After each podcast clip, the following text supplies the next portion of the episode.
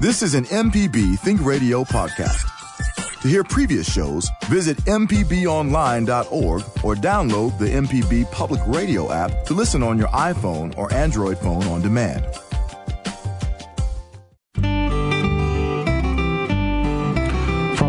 Think Radio, this is Creature Comforts. It's the show all about your animals and the animals around you. Kevin Farrell here with Dr. Troy Major, veterinarian at the Animal Medical Center in Jackson, and Libby Hartfield, retired director of the Mississippi Museum of Natural Science. Our guest today is James T. McCafferty. On today's show, we'll get more familiar with the book The Bear Hunter. Also, Libby's back, so she can help with wildlife questions, and Dr. Major is here to handle all of your pet concerns. Join our conversation this morning with your phone call, 1 877 MPB Ring. Our phone number is 1 877 672 7464, or send us an email, animals at mpbonline.org. This is Creature Comforts from MPB Think Radio.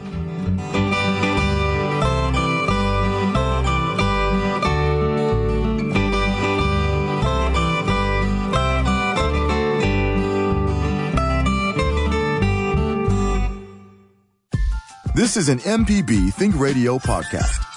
To hear previous shows, visit MPBOnline.org or download the MPB Public Radio app to listen on your iPhone or Android phone on demand.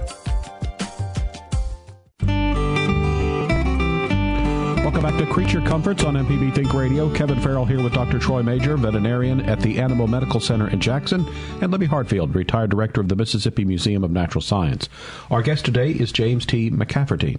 On today's show, we're going to get more familiar with the book The Bear Hunter. Also, Libby's back on the show, so she'll help with any wildlife questions, and Dr. Major is here uh, to handle all of your pet concerns. You can join the conversation this morning with your questions and comments uh, with a phone call to 1 877 MPB Ring. Our number is 1 877 672 7464, or you can send an email. It's animals at mpbonline.org.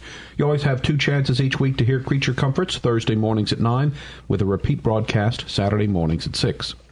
Uh, so, good morning. Hope everyone is doing well this morning. Doing great. Good morning. Uh, Libby, glad to have you back. Uh, tell us about some things going on at the museum. Okay. Um, Goosebumps, The Science of Fear is still the special exhibit to be seen, and it's great fun. You can explore the ideas of what makes you afraid and why does it make you afraid, and the the oddest thing maybe about human beings. Why do we like to be scared? Hmm. what is it about us that wants to be scar- startled? Every little baby likes to, to, to go boo, although every now and then they cry, and I guess that's kind of explored too. When do you go too far for it to be fun? But a little bit of fright evidently is just a lot of fun for human beings. So the exhibit is fun in that way too. You don't get too scared and uh, we'll talk a lot more about one event that's upcoming Tuesday, September the 6th, this coming Tuesday at noon. That'll be noon till one o'clock. There is, and we call them lectures, naturalist lectures, but they're not stuffy. They're always lots of fun. They're more of a discussion.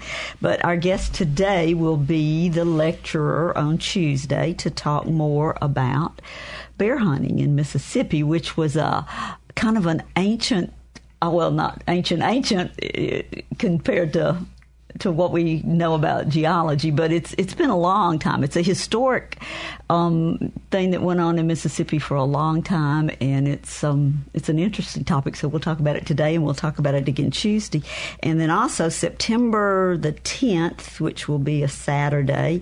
There'll be a discussion about bees and the importance of bees, and that's from eleven to noon. So. All right. Uh, just uh, occasionally, we like to remind folks uh, who might uh, be listening out of the central Mississippi area uh, kind of the location and how to get in touch with the museum.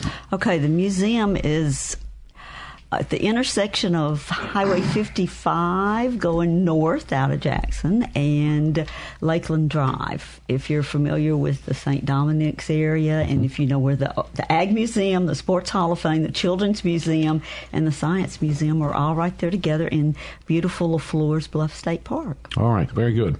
So uh, let's welcome again our guest uh, to our show this morning. It's uh, James McCafferty. James, thanks for joining us today. Happy to be here. Uh, so, are you a, a native of the Mississippi Delta? Well, I, was actually born in Tupelo, but we moved to the Delta when I was about a year and a half old. old. Uh, my father was a Methodist minister. We moved around quite a bit, but I spent most of my growing up years in the Delta. Yes. So tell us what uh, what was it like? Uh, I imagine uh, close encounters with wildlife. Well, you know, it's it's kind of ironic. I really didn't have a lot of close encounters with wildlife growing up in the Delta because back then, uh, it's probably hard for people who didn't grow up in the 50s or 60s who grew up later to appreciate uh, what a change there's been in wildlife in Mississippi since that time. Uh, for instance, unless you were inside the levee along the Mississippi River back then, you rarely saw a deer. Uh, we didn't. We hardly ever even saw a track. It was something to look at if you saw a deer track back then. But I did have a, a really fortunate uh, childhood in the sense that we lived in Leland, Mississippi, on Deer Creek, and I had no idea how fortunate I was at the time because Deer Creek is uh, really uh, biologically and historically uh, a, a real central feature of the Delta and I spent a lot of time on Deer Creek with my little 10 foot aluminum boat and three horsepower Johnson Seahorse outboard going up and down the creek. So uh, I did get to see a lot then. No bears no deer, but we saw mink and uh, raccoons, you know, all kinds of little things. We're going to be talking uh, to James throughout the hour, so if you have a question about uh, the book The Bear Hunter, about bears in general, see if we can't uh, help you out. Also, Dr. Major's here, ready to answer some pet questions, and we always like wildlife questions and observations as well. Got some open phone lines. The number is 1 877 MPB Ring. It's 1 877 672 7464. Send us an email, animals at mpbonline.org. So you mentioned the importance of Deer Creek. Uh, tell us a little bit more about that. Well, Deer Creek is one of the longer streams in the Delta. It begins up in uh, Bolivar County, comes out of Lake Bolivar, as a matter of fact, if I remember correctly, and it uh, goes all the way down into Warren County, about half of the Delta, basically. And a lot of the early hunting went along Deer Creek. A lot of the bear hunting, deer hunting, a lot of the early settlement was along Deer Creek my book about Bobo, the bear hunter, is actually set north of there along the Sunflower River, which is the other great stream of the Delta. One of the many great streams, I should say. And before we lived in Leland, we lived in Clarksdale, which is on the Sunflower River. So I lived on two of the great streams of the Delta that are connected both with the history of the Delta and with the uh, biological background of the hunting, particularly. All right, so uh, tell us a little bit then about uh, becoming a writer. Was were you always interested in, in, reading and writing, or is that something that maybe later later in life? Uh, pretty much all my life, I always enjoyed books. I always enjoyed history, and uh, always wanted to write. Uh, in fact, I, am a lawyer by trade, and I went to um, I went. Uh, I left the law practice for a number of years and worked as a freelance magazine writer. But when my wife and I expected our second child, we decided I'd better go back and get a real job. So, so I'm just now getting back to writing after about a 20 year hiatus. So, uh, so the book uh, "The Bear Hunter" is this historic fiction? Oh no, no, it's uh, very much uh, true history. It's a, I say true in the in the book. I say uh, I can't promise you everything in it's true, but I can promise you I've accurately reflected my sources. Okay. Uh, it's about a man named Robert Eager Bobo who was born in 1847 in Coahoma County. Well, actually born in Panola County, and they moved into Coahoma County when he was a small boy. He grew up there, and uh, except for his time in the, as a Confederate soldier during the Civil War, he ran off and joined the army when he was about 15. Except for that time, he was uh, he spent his whole life in Coahoma County. So what uh, what about this guy uh, interested you enough to, to do the research and then to write the book? Well, you know, I, I really got into the the bear hunting through another man named Colonel James Gordon. Uh, about 30 years ago, my wife and I were living up in Oxford, and I stumbled across some information on James Gordon. Actually, it was in connection with Holt Collier, who's another famous bear hunter. Mm-hmm. And in my research on Holt Collier, I discovered this character, James Gordon, who had written a lot of stories about bear hunting in the Delta.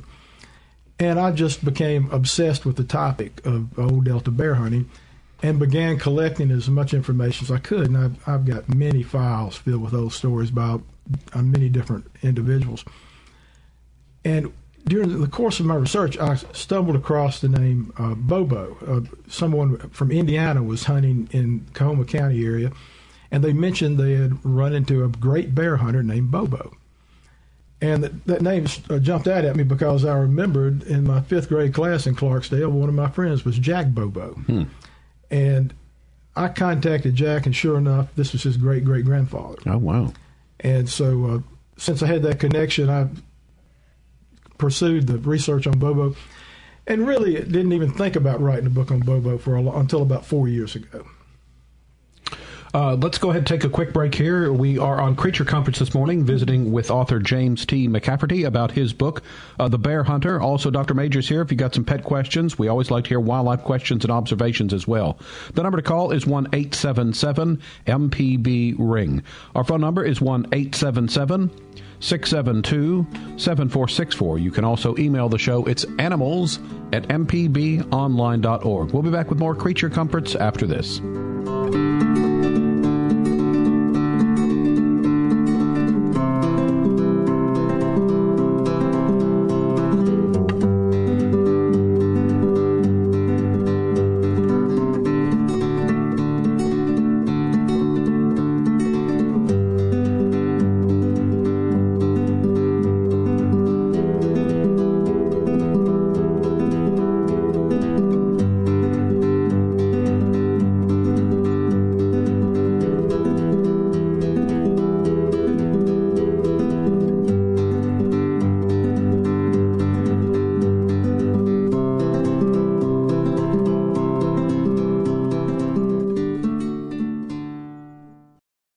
Support for MPB comes from the nonprofit RAND Gulf States Policy, helping decision makers strengthen public policy and improve communities along the Gulf Coast through objective research and analysis. Learn more at rand.org slash Gulf States. Your favorite MPB Think radio shows are now available on your favorite podcast app. So open that app and subscribe to any local program you love, like Everyday Tech, Android does have the most delicious operating system, I find. Jelly, jelly bean. The Gestalt Gardener, What's up? What you got going on? and of course, MPB's Season Pass with myself, Sam Wells, and Jay White. That's my guys, man. So what are you waiting for? Go search and subscribe today.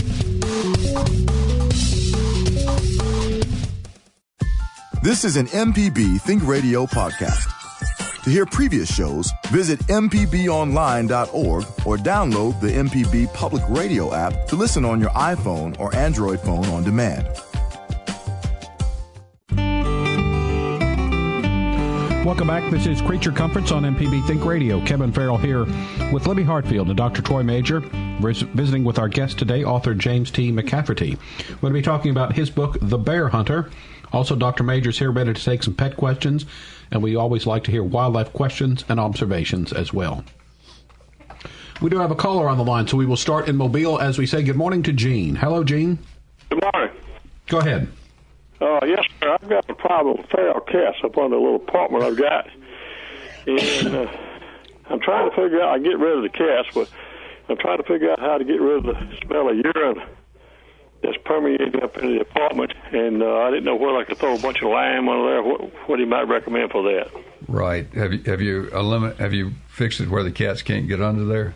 I got a a dog fence charger around there now. They won't be going in there. Okay. Well, it's it's good to be able to get them out somehow. Lime will probably lime will probably help you. There is a product called, of all things, urine off, and it's not Russian. It's not Russian. It's uh, it's uh, it's the name. It's the name, but it's urine off, and uh, I think you can buy it in quantity, and it does neutralize the urine odor. I would suspect that lime would do much the same, and uh, I would suggest trying that first. Okay. All right, I appreciate your help, man. I was thinking that might do it. As, you know, they got up over there, and I'm, I got a fence charge. I don't use it anymore, but I think to fire me up a couple of feral cats. Well, you know the the uh, I don't want to shoot them. I understand. Back in the back in the old days in the outhouse, they always used uh, lime. Uh, Lord have mercy, I remember that. Believe it or not, we we had two outhouses. I don't like that memory. all right. All right, uh, Thank Gene- you for your call. Thanks for the call, Gene. Uh, this is Creature Comforts on MPB Think Radio. If you have a pet question for Dr. Major, or if you'd like to talk about bears uh, with our guest, author James T. McCafferty. You can give us a call at 1 877 MPB Ring. It's 1 877 672 7464. Email the show animals at mpbonline.org. Looks like we have another cat question. It comes from Margie calling in from Helena, Arkansas this morning. Go ahead, Margie. Okay, well, my question has to do with I've got a two year old cat that has got the tumors, you know, by its lymph nodes in its neck region. And we had it biopsied, our local vet biopsied, and said it was a fungus. First, we thought it was cancer, but said it was a fungus, trichosporon, or something like that. Okay. And I was just wondering if there's any kind of treatments or anything for that, or is it just something that in time will infiltrate his whole system? Right. And I, what what did the veterinarian recommend? Well, he told me he didn't know that. He said there is no treatment. He just said put the cat to sleep. Was it trichophyton?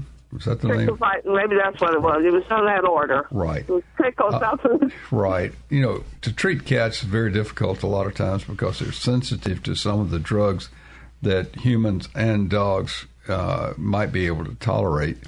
Uh, if he said it's, you know, not seeing the lab report and all, I would have to kind of defer to what he said. Uh, I uh-huh. know that they use uh, ketoconazole, which okay. is an antifungal. You might uh-huh. ask him if there's anything at all that could be tried. Uh, ketoconazole okay. would have to be given long term, and would have to monitor the cat to to be sure that uh, the cat was tolerating it. But okay, best of luck. It, it's a little unusual to see a, a fungal infection affecting the lymph nodes uh, like you described. So yeah. best, well, best that's of, what he said it was. You know, right, I'm right. like, what? Well, first they thought it was cancer. Right. Because they would put him on an antibiotic and an anti-inflammatory, and it would go down. Right. But then he'd be off of that; they'd come right back. Right. It may be one of those things that you have to control as best you can, realizing okay. that you may not have a, a total cure. Good uh-huh. luck to you. All right, Margie, thanks for the call. This is uh, Creature Comforts on MPB Think Radio. We've got some open phone lines. If you have a pet question, a wildlife question or observation, or a question for our guest, uh, give us a call today at 1 877 MPB Ring. It's 1 877 672 7464. Send us an email, animals at mpbonline.org. So we're talking about the book, The Bear Hunter. And James, you were telling us about uh, these bear hunts. Was there sort of like a golden era for the, the Delta bear hunt? There actually was. The, um, the, the time period from around 1840 through uh, 1900, I would say, was the was the heyday of bear hunting, really a little earlier than that. But bear hunting continued in the Delta until the 1920s. I think it was outlawed in the early, about 1932. But um, I, I, would like to emphasize uh, something about this book. It's not just about bear hunting, it's really sort of a cultural history of that era in the Delta. Uh, there's a lot about the environment in that time, descriptions of the uh, of the woods, the cane brakes, and the bear hunting uh, was sort of a communal sport, and it they killed a lot of bears, and, and, a lot of people, when they hear about the number of bears that were killed, they're a little horrified. But you have to realize uh, that there was a whole different view toward predators back then. As late as the uh, ni- early 1930s, the Mississippi Department of Wildlife, for instance, was recommending the eradication of the few wolves we had left in the state. that was considered a conservation measure. And back then, these these individuals individuals were opening up uh, farms and plantations in the Delta there were there was no, no, fencing. Their hogs ran loose in the woods, and the bears uh, decimated their hog population, destroyed their cornfields, and they started hunting these bears as much out of self defense as anything else. I mean, I mean to protect their property. Uh, they, the bears really didn't pose a threat to the human life, but they uh, they started uh, hunting them to protect the property and for sport, of course. And a lot of them just really enjoyed it. If you know people who like to to run dogs, you know how much they enjoy it, and it it's just becomes a something they want to do a lot. But I think uh, that's probably, as you as you say, one of the important things when you're writing a historical book like that is to help people understand. As you're saying, there was a different attitude, a different, you know, a, a, it was a different time, and so helping people understand what was going on uh, gives them a better understanding of, of the subject. Right. Uh, we'll talk more about the book uh, throughout the hour. Got a couple more phone calls on the line, so let's head back to the phones as we go to Jane in Leake County. Good morning, Jane. Good morning. Um, I have sort of an unusual question, I guess. Um, I helped incubate some turkey eggs that uh, my my brother-in-law had some turkeys in a pen that he was uh, keeping for like just a hobby, and um, then the hens started laying eggs, but raccoons would get in there and and take the eggs every time the little hen would try to sit. So I took them, and I don't know what I was thinking, but anyway, I've hatched a beautiful gobbler and a sweet little hen that appears to be blind. And um I'm feeling a little guilty because I incubated the thing and now I don't know what to do with the blind turkey. And I've uh my vet here really doesn't want to fool with it. He said they had decided not to work with poultry anymore or whatever. So I guess I'm trying to figure out how am I going to keep a blind turkey. She's she struggles to find her food, but if I have her in a small a small area, she can fumble around and find it. But she sometimes she just turns in circles. I just was wondering um, if you had any suggestions for something like that. You know, this is a one of the things that's hard to hard to address in a way. I know you're already attached to the turkey, or you wouldn't be calling. Uh, it's it's sad, but in the wild, this turkey would be uh, deceased, and uh, I would say that uh, in answer to your question, if you're willing to commit the time, effort, and keep this bird uh, isolated, probably from other birds, that that might be the solution. On the other hand, you don't want it to suffer. So if uh, I, I wish I had better information for you, but again, it, there there are a lot of animals that are blind that are kept as uh, either pets or uh, kept uh, alive simply because you're able to manage it. But uh, it is a difficult question, one that you've got to answer yourself. And uh, I sympathize with you and certainly thank you for your call. But it's it's not an easy choice if you have to put the the turkey down, but you may have to. But if you're willing to take care of it and nurse it and provide for it, why not? All right, uh, Jane, thanks for the call. Let's get another caller in as we go this time to Mac, who's called in today. Good morning, Mac. How y'all doing today? Good. What's your question? Uh, I have a question for Doc over there. Uh, my wife's cat, he's about eight years old, has gotten here in the last, I'd say, six months to where when she starts petting him, he'll lay there for a minute and then just all of a sudden, for no reason, turn around and just bite the fire out of him. Right.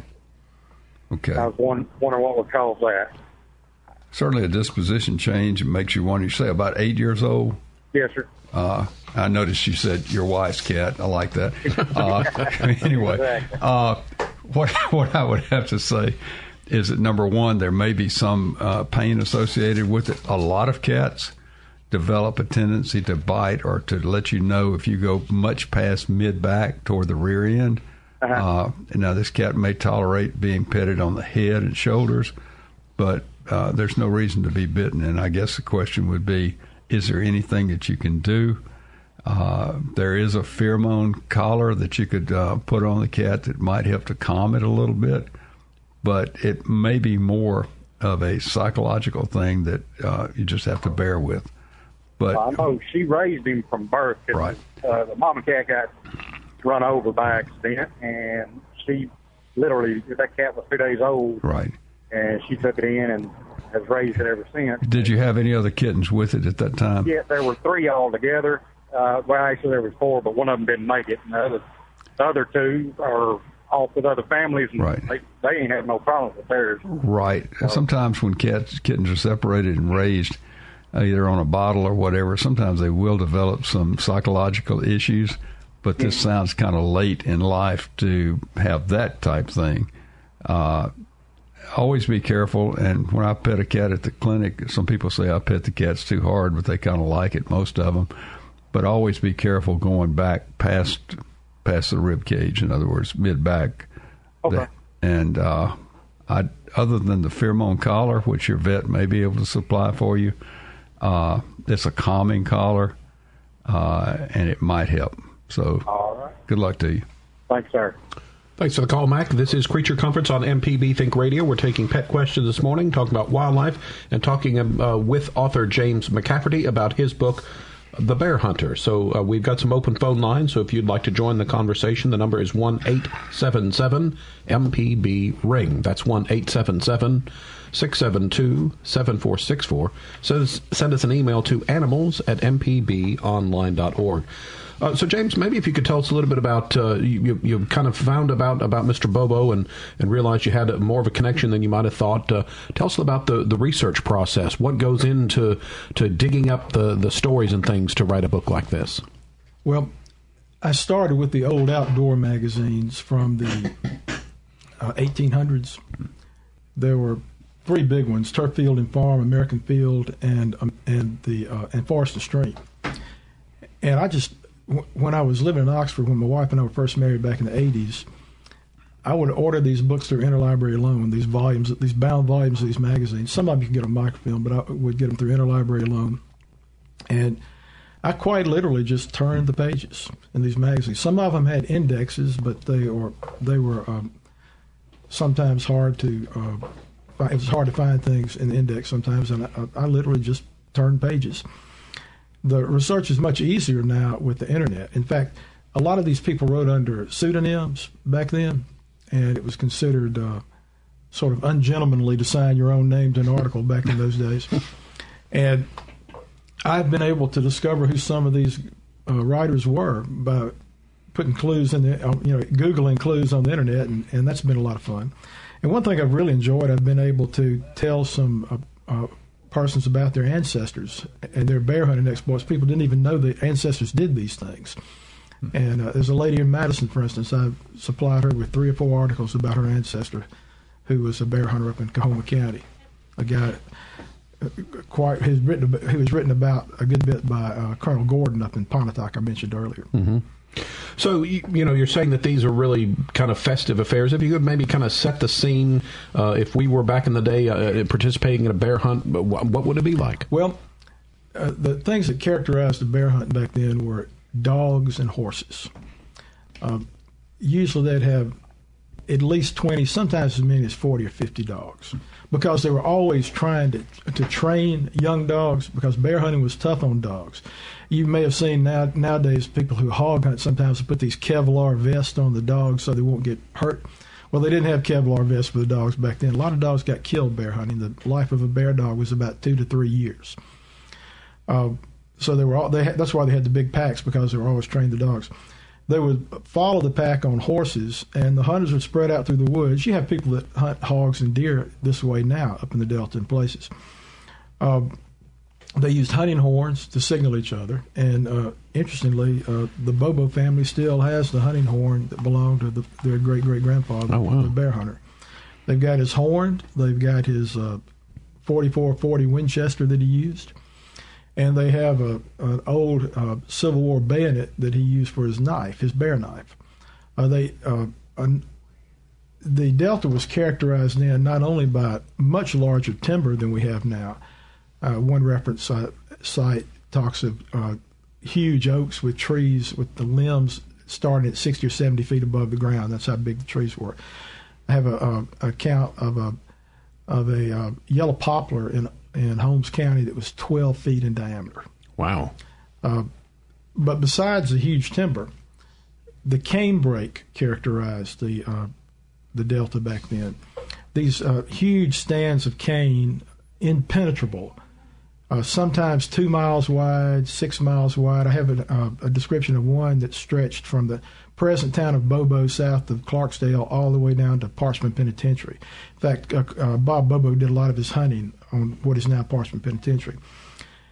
To get an idea, on my on my website, I've got a picture of a canebrake. Uh, there's a man on horseback riding alongside one on an agricultural field where the plowing has stopped on the field. On one side and to the left is the cane, and the cane towers over his head. The man's on horseback, and his head only goes to about half as high as the cane. Hmm. And my website is www.canebrakes.com com www excuse me dot canebrakes.com so that should be easy to remember. But there is a picture there of the of the canebrake We are going to take another quick break. When we get back, we'll continue talking to James McCafferty about his book, The Bear Hunter. We've got some uh, phone calls to get to and a couple of emails as well. This is Creature Comforts on MPB Think Radio. Uh, join the conversation with your phone call at 1 877 MPB Ring. It's 1 877 672 7464. You can email the show animals at mpbonline.org. Back with more. After this, we'll get to some phone calls.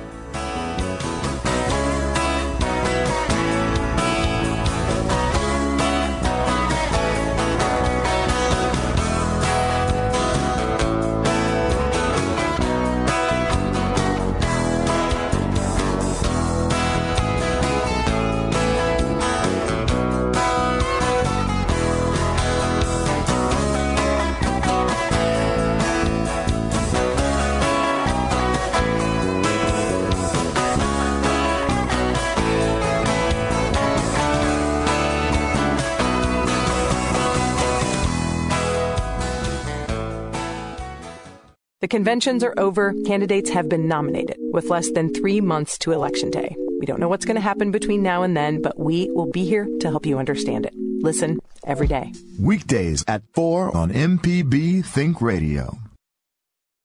A few years back, eight students chose three different paths community college. My name is Jacob Miley. Hi, my name is Nancy Chen. The University of Maryland. Reese Hall. Carrie Chung. Alejandro Gonzalez. And private colleges. Evan Bonham. Margie Fuchs. Becca Arbacher. I graduated in May. Were they the right choices? Our college project reunion later on All Things Considered from NPR News. Today at 4 on MPB Think Radio.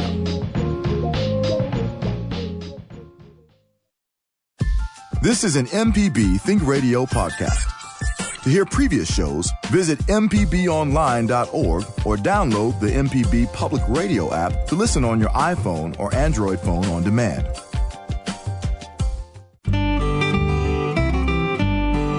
Welcome back to Creature Comforts on MPB Think Radio. Kevin Farrell here with Libby Hartfield, retired director of the Mississippi Museum of Natural Science, Dr. Troy Major, veterinarian at the Animal Medical Center in Jackson, and we're visiting with our guest today, author James T. McCafferty. His book is called The Bear Hunter, and we've been talking about that. James, before the break, uh, you talked about uh, canebrake. Uh, help me out. What what is cane? Cane is a actually a species of grass, as I understand it and it's very similar to the ornamental bamboo that grows in neighborhoods around probably any everybody who's listening to the show has probably seen it around their town. Uh, the species that was in the delta, if I'm pronouncing this correctly, was Arundinaria gigantea, Hmm. and it, river cane is another name for it. Giant cane. They called it blue cane up there. In fact, there's a there's a road up there called Blue Cane Road up uh, in Coahoma County, Bolivar County and I passed the Blue Cane Water Association when I was up in Tallahatchie County the other day. So back then it was a, such a prominent feature. We can hardly believe, uh, hardly understand now how prominent it was when we don't see it anymore. So, how was it uh, significant uh, with wildlife in general and bears in particular?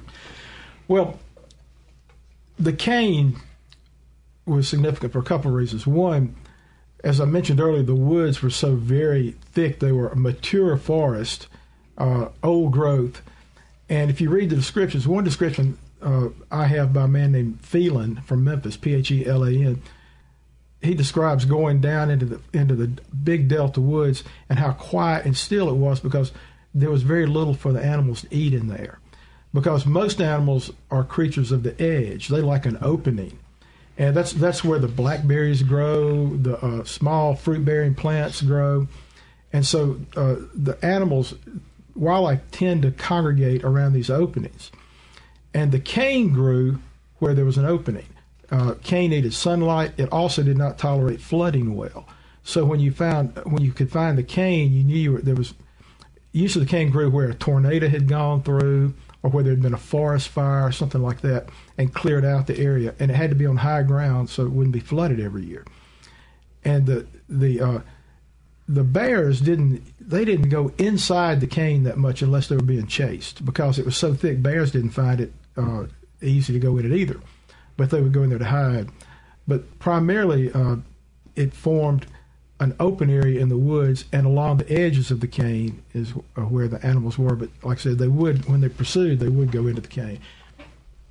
Uh, we've got some phone calls on the line, so let's uh, start again with phones uh, in Madison as we say hello to Angela. Go ahead, Angela. Hi, how are you? Good. I have a Pomeranian um, that has a nail bed fungal infection, and I was wondering how I could prevent this from happening again. The vet said that he probably got it from um, scratching around or digging around in the yard. Is it just one nail? Yeah, just one nail. And it's better now? Licking it a lot. Well, I just got back from the vet, and they gave me um, some antibiotics and prednisone to right. stop the itching or what have you. But um, you know, I've had the dog for a while, and this is the first time this has hap- Okay. happened. So I didn't know if it was something that he may have gotten into. Right. And it to tell you whether it's a fungal infection or a bacterial infection, obviously the vet uh, sent uh, antibiotic home with some steroids. One of the things I would do, which seems to help, would be, and this is an old-fashioned remedy, but take uh, Epsom salts uh, in warm water, something Uh-huh. you could stand to keep your hand in, Uh-huh. and soak that whole foot uh, for several days. In other words, for 10, 15 minutes at a time, and Uh-huh. see if that doesn't help with the swelling, but also helps take away the irritation. You Okay. can rinse the foot off after that, but certainly see how the antibiotic and steroid uh, uh, how that works. But uh, probably got it from outside. But a lot of times they will lick excessively. Then once you get an infection around the nail, one thing that you don't want is for osteomyelitis, which certainly an infection could go on into the bone from that nail because it's an extension and attaches to bone. So Right. you sure don't want that to progress. So keep in cons- cons- consultation with your vet, but I try the soak and see if that helps some. Okay, thank you. You're welcome. Thanks for the call. Let's move on next. We go to Patsy in Meridian. Good morning, Patsy. Good morning. Thank you for your program. We really enjoy it. Good to hear that. I was uh, I, I was coming home one night. It, it was uh, already a little after dark, and there was a big cat ca- went in front of me. And it wasn't a bobcat, and I looked it up, and and in the description that I had of it and everything, and it said that Mississippi is now having uh, panther Florida panthers, and it looked identical to the picture that I seen. Uh, has have y'all had any reports of any panthers in Mississippi?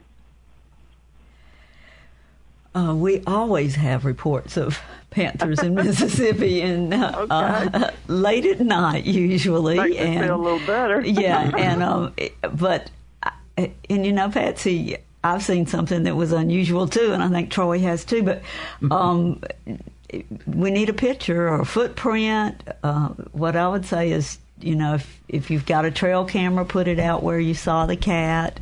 If you um, can identify where it walked, try to get a footprint. Okay. I know exactly where it went, and uh, we do have a field camera. I haven't thought about doing that. Of course, it's on someone else's property. Yeah, you might talk to them. They might be really pleased to be able to put out a camera and see. Do they usually come back to that same area? I don't know enough to It- know. There, It- prob- there probably was a creek or wooded area along where you where you saw this animal. It is. It's a, And, it was uh, a creek, and it and I- also has a big pond there. Just, I, just I think they've, beside it.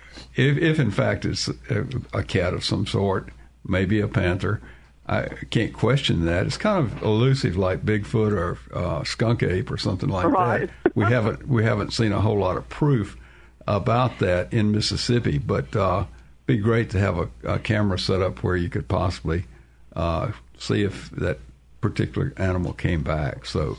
Okay. Uh, thanks for your call. It's, it's interesting, certainly. Okay. All right. Yeah, let us know if you if you get a picture. Thanks for the call, Patsy. We've got some open phone lines. If you'd like to call in to join the conversation, it's one eight seven seven MPB Ring. 1 877 672 7464. You can send us an email to animals at mpbonline.org. Mark sends in an email that says the bears are doing very well in many places around the country, too well in some. What's the state of the black bear here in Mississippi? That's a good question. Um, you know, that's really sort of outside my area of expertise. I can tell you just anecdotal things. Uh, I've had a couple of friends show me videos on their phones of bears they've seen when they were hunting. I, one particular one was in a pecan orchard up in the Delta. He was he would sit up and rake the pecans toward him and then eat them. um, my nephew lives in Greenville, Mississippi. He's a runner, and he was in a in a um, relay race up on the on the levee up north of Greenville. And during his leg of the relay, a bear ran right in front of him across the levee. and we do get many, many substantiated with photographs and footprints and claw marks and everything else of bear.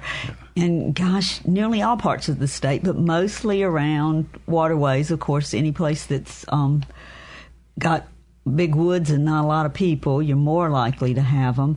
But um, along the Pascagoula River, along the Mississippi River, several great photographs people have taken of bears swimming from Louisiana across the river or leaving and going back to Louisiana. So they're definitely all around the state. And I don't have the numbers anymore. Uh, you know, when I was when I was working in the Department of Wildlife, I, I would have known more about numbers, but they definitely have increased a lot in the last 30 years. The last time our biologist was here, uh, I think the numbers yep. were in the 80 to 100 bear that were semi resident. However, they cross the Mississippi River readily. So it's really hard to keep up with the actual number. Yeah, mm-hmm. Brad Young was on the show when I was right. sti- when I was right. out. Yeah. So it was your nephew you said in the race? Yes, my nephew, and uh, interestingly, his uh, little sister a few years ago was out at a hunting camp with a, a friend of hers and their family, her family, and she saw a female bear with two cubs hmm. out there, which uh, I always think that's not fair because I I drive all through the Delta all the time. I try to I try to time my trips for the early morning and late afternoon, and I keep my eyes peeled. I've never seen a bear in Mississippi. and I imagine the uh, the time in the second part of the race was maybe a little bit faster than it was before he saw the bear. Well, I think he slowed down and crossed in front of him. uh, let's invite Bill in from Greenwood this morning on the phone lines. Go ahead, Bill. Yes, I was wondering, uh, were the bears hunted to extinction? When were they reintroduced? And also, uh, has uh, wolves and panthers been reintroduced to Mississippi? Well, I can tell you what I've learned in my research. Um, I know a survey was done in the 1930s by the state, and uh, back then they still found uh, what they call stepping paths of bears. Uh, bears during the male bear during the mating season will has a little area he walks back and forth on. It's kind of analogous to a scrape a buck deer would make, I guess. And the bear will walk back and forth this distance. It's usually near a bayou or a slough or something near water. And they could they still could see the bear's stepping paths over around Eagle Lake. Uh, and some people say the Bears were totally uh, extirpated from the state in the maybe in the 30s or 40s. I don't think so. I think there are always a few uh, here and there because all my life, and I was born in 1954, and all my life I've heard stories of, of bears being seen. There's a a picture was in the state wildlife magazine in the 1960s of a cub up a tree in the square at Raymond, Mississippi. So I think they've been here all along. I think they're making a comeback though now. Uh, partially because the habitat is making a comeback. All right, Bill, we appreciate your call. Uh, let's take one final break this hour. This is Creature Comforts on MPB Think Radio. We'll be back to wrap up the program after this short break. Well,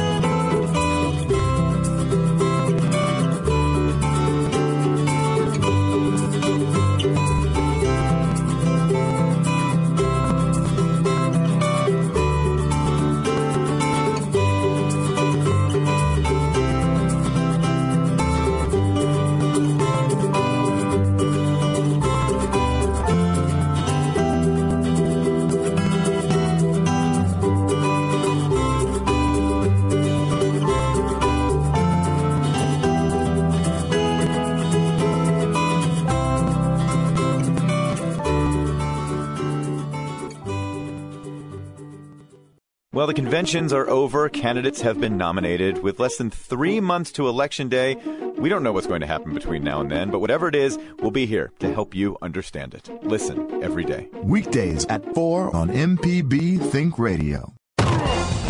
Today is Thursday, but you know what tomorrow is? It's Friday, and that means high school football. Hello, everyone. I'm Russ Robinson. Join me, Jay White, Jake Wimberly, George Broadstreet, and the whole gang as we bring you all the scores and the stories that make up high school football across the state of Mississippi.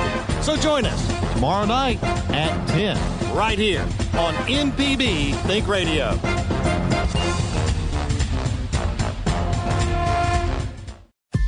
This is an MPB Think Radio podcast. To hear previous shows, visit MPBOnline.org or download the MPB Public Radio app to listen on your iPhone or Android phone on demand. And welcome back to Creature Comforts on MPB Think Radio. Kevin Farrell here with Dr. Troy Major, Libby Hartfield, and our guest is James McCafferty. We've been talking about his book, The Bear Hunter, also taking some pet questions. Here's an email from Joe who says, I have a female cat, 14 years old, who's had ear mites for the past few years. We've used Eradimite, but it's not been effective. We treat her using the initial schedule of every other day until the mites appear to be gone. Then we switch to pre- the preventive schedule of every 15 days. The mites keep coming back, so we repeat the treatments. This last series, we used a preventative schedule of every 10 days, but the mites are getting worse, and she's shaking her head and scratching her ears, and her ears are very dirty. Is there another treatment that we could use? Well, first of all, I would like to see a verification that the cat actually had ear mites. Uh, most of the ear mite medications are very effective. Uh, a lot of people, and I, am not doubting this, but a lot of people will say my dog or cat has ear mites when they see black wax or uh, discharge from the ear. And it's not necessarily ear mites. Uh, cats are very prone to ear mites, but it would be strange with the amount of treatment that this cat has had uh, that continue to have ear mites. Now, I could be totally wrong, but a lot of times uh, unless uh, your veterinarian is making that diagnosis, I would say uh, possibly not ear mites. All righty, looks like we've got some calls on the line. Let's start in uh, Clinton. Mary Beth has a bear story for us. Go ahead. Um, last, I think it was like this past summer, whenever there was that bear sighting over off like Pine Haven Boulevard in Clinton. Yes. Pine Haven. Yes. Okay. I have property uh, 10 acres. We live on 10 acres out that way. And like that afternoon, I was out picking berries with my daughter. She's four. And we have blackberries. And I heard, I kept hearing this woofing noise. We're out there picking berries and I'm getting kind of nervous looking around. I can't, you know, there's woods around us, but it's not thick woods.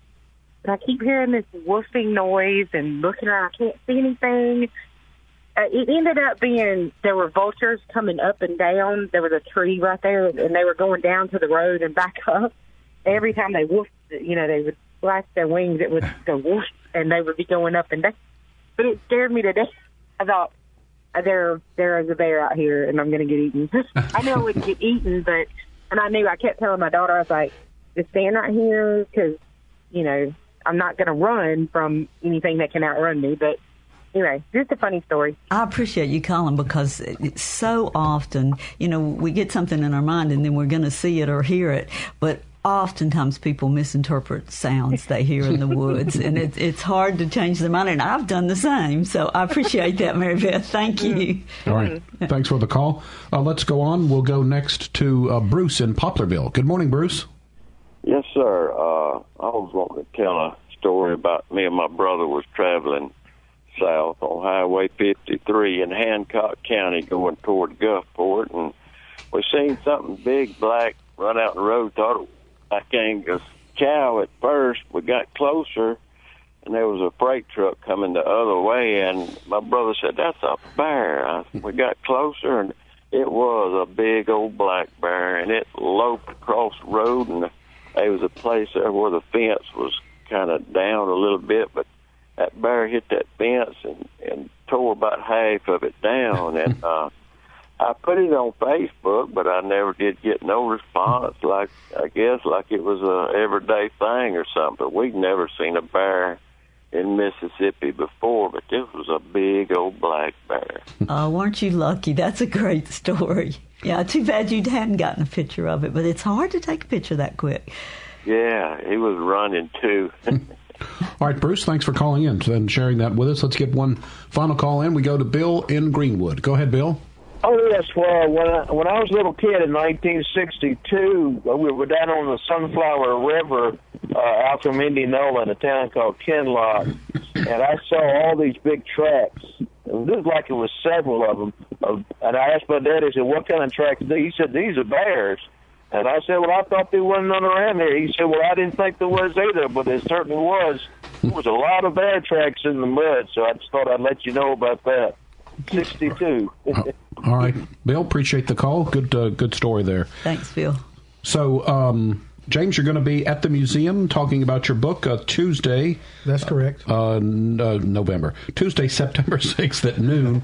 Uh, tell us a little bit about uh, w- what you'll be talking about uh, in addition to the book. Well, I'll uh, be talking a lot about the same kind of things we've been talking about today, and I've I've got a couple of children's books too uh, that uh, I'll probably talk a little bit about. Uh, they're both about Holt Collier, who's another bear hunter. One's one's the story of how the teddy bear got its name, the Teddy Roosevelt bear hunt. Uh, and I've got a PowerPoint presentation that I'll show. It's got some interesting pictures in it uh, that are connected with the old bear hunting culture. And I would like to say that I'll be in Bay St. Louis at the library down there uh, on September 13th. That's a Tuesday too, I believe. I think it's a week from. Uh, matter of fact, it's a week from the day I'll be at the Wildlife Museum. I'll be there from 11:45 to 1 at the library there. And I've got to say, those children's books have been great gifts. Kids always love, boys and girls always love those bear books. They're wonderful. Thank you. True stories. Uh, just got about a minute left. I remember that you had mentioned that you actually knew one of Mr. Bobo's descendants. Well, did the did the family know much about? Him? I mean, was that a good source of information? They they knew a good bit about him. Um, generally, if you don't write things down, though, your family's going to lose it within about three generations. About the grandchildren, the great grandchildren for sure will forget it. Um, so, and I'm speaking to myself too. We need to write everything down that we know about our ancestors, so our children know about it. But I, uh, there are uh, four uh, great great grandsons of the bear hunter still alive. Um, one lives in Memphis, one lives in Jackson, Mississippi, two live in Clarksdale. And his daughter lives in, I mean, a great grand, a great granddaughter. She's 94 years old. She's the oldest living descendant. She lives in California. Hmm. And real quickly, any any projects on the in the works? Well, I'm working on a book on Paul Rainey now, who lived in northeast Mississippi. He started bear hunting in uh, the Delta and took his bear dogs to hunt lions in Africa. So Oh, wow. it, it connects Mississippi and Africa and a lot of points in between. and there's there's I've I've got a lot of information. In fact, a caller mentioned wolves earlier. I've got a blog on the red wolf on my website, canebreaks.com. So people might enjoy reading that. All right, very good. Thanks for being with us this morning. That is going to wrap us up for today. Creature Comforts is a production of Mississippi Public Broadcasting Think Radio and the Mississippi Museum of Natural Science. Funding is provided in part by the Mississippi Museum of Natural Science Foundation and contributions from listeners like you. Our show is produced by Jonas Adams, and our call screener today was Sharita Brent. So for Libby Hartfield, Dr. Troy Major, and our guest James McCafferty, I'm Kevin Farrell, inviting you to stay tuned. Up next at 10, it's MPB's Season Pass with Jay White and Sam Wells. That's followed by Southern Remedy at 11. We'll be back next Thursday at 9 for another Creature Comforts. It's heard only on MPB Think Radio.